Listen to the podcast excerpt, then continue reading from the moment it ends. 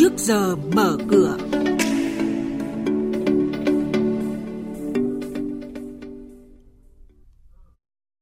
Thưa quý vị, thưa các bạn, Thủ tướng Chính phủ đã yêu cầu Đà Nẵng, Quảng Nam ổn định thị trường bất động sản, đề xuất sửa quy định cho vay tiêu dùng để khách hàng không xa vào bẫy nợ. Trong tháng 3 vừa qua, thì số nhà đầu tư nước ngoài được cấp mã số giao dịch gần bằng tổng 2 tháng đầu năm. 85% lượng mua ròng của khối ngoại trong quý 1 đến từ các quỹ hoán đổi danh mục là những thông tin sẽ có trong chuyên mục trước giờ mở cửa ngay sau đây.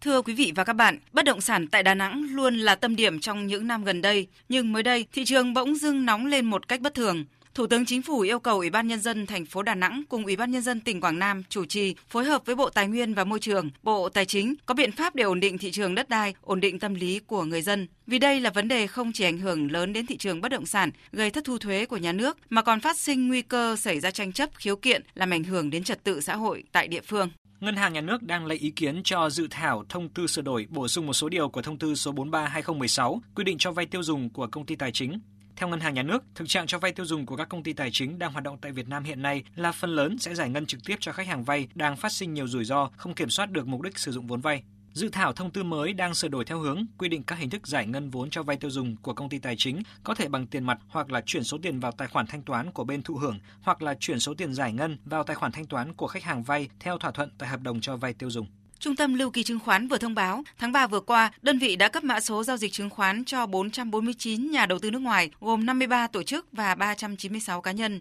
Con số này sắp xỉ bằng 2 tháng đầu năm nay. Lượng tiền đổ vào chứng khoán Việt Nam trong quý 1 năm nay thông qua các quỹ hoán đổi danh mục vào khoảng 3.960 tỷ đồng, tương đương với 85% giá trị mua dòng của khối ngoại trên thị trường chứng khoán Việt Nam. Điều này cho thấy mức độ ảnh hưởng của các quỹ hoán đổi danh mục trên thị trường trong giai đoạn vừa qua là khá lớn.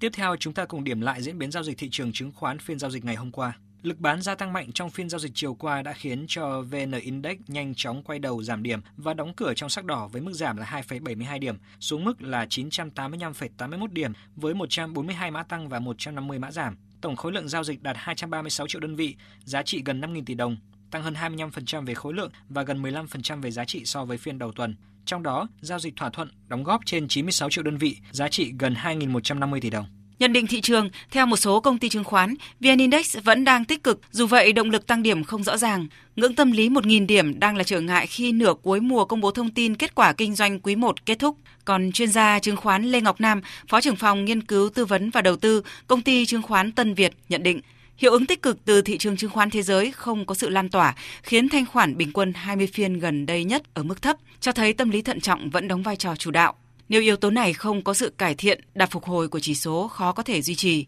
Trong ngắn hạn, thị trường dao động đi ngang với biên độ 950 đến 1.000 điểm vẫn sẽ là xu hướng chính. Chúng ta đã biết sau một giai đoạn thị trường điều chỉnh tương đối là mạnh thì hiện tại các cổ phiếu lớn của chúng ta hiện vẫn đang giao dịch tương đối cầm chừng. Có nghĩa là một số các cổ phiếu đóng vai trò dẫn dắt ở giai đoạn trước sang có xu hướng tích lũy trở lại. Còn một vài cổ phiếu cũng cho thấy được cái xu hướng khó có thể tăng giá được nữa. Do đó tôi thấy các cổ phiếu chính vẫn đang giao dịch tương đối tốt, chưa có hiện tượng quá xấu và có thể là trong một hai tuần tới sau khi cái giai đoạn củng cố này kết thúc thì hoàn toàn những cái cổ phiếu này có thể tiếp tục